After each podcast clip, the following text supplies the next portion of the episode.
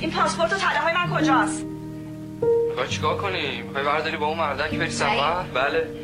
چیزی نگفتم هر چی دلش می‌خواد بگه. تو این زندگی کوفتی بمونم که چی بشه ها؟ که تو سرک بکشی تو زندگی مردم فیلم عروسی بگیری آره قرار بود این بشی تو قرار بود من این بشم. بابا ولم کن می‌خوام حال خودم باشم. ولم کن. پاسپورتم کو کجا گذاشتی؟ آدم بی معرفتی هستی.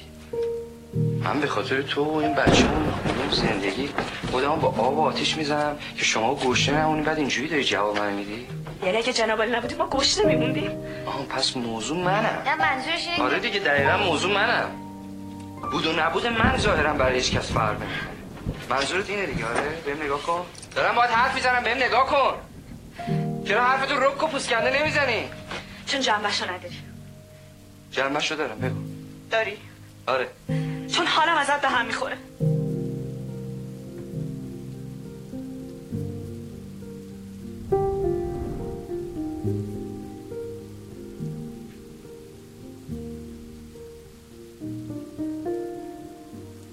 از مرز خوابم می گذشتم سایه تاریک یک نیلوفر روی همه این ویرانه فرو افتاده بود.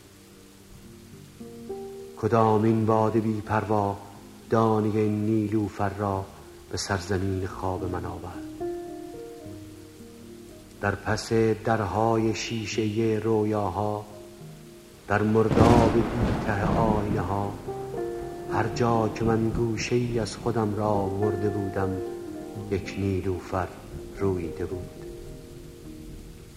گویی او لحظه لحظه در توهی من میریخت.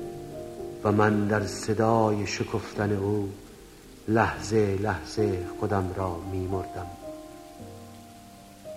بام ایوان فرو میریزد و ساقه نیلوفر بر گرد همه ستونها می پیچد کدام این باد بی پروا دانه این نیلوفر را به سرزمین خواب من آورد؟ نیلوفر روی ساقش از ته خواب شفافم سر کشید. من به رویا بودم. سیلاب بیداری رسید. چشمانم را در ویرانه خوابم گشودم. نیلوفر به همه زندگیم پیچیده بود. در رگهایش من بودم که میدویدم. هستیش در من ریشه داشت همه من بود. کدام این باد بی پروا دانه نیلوفر را به سرزمین خواب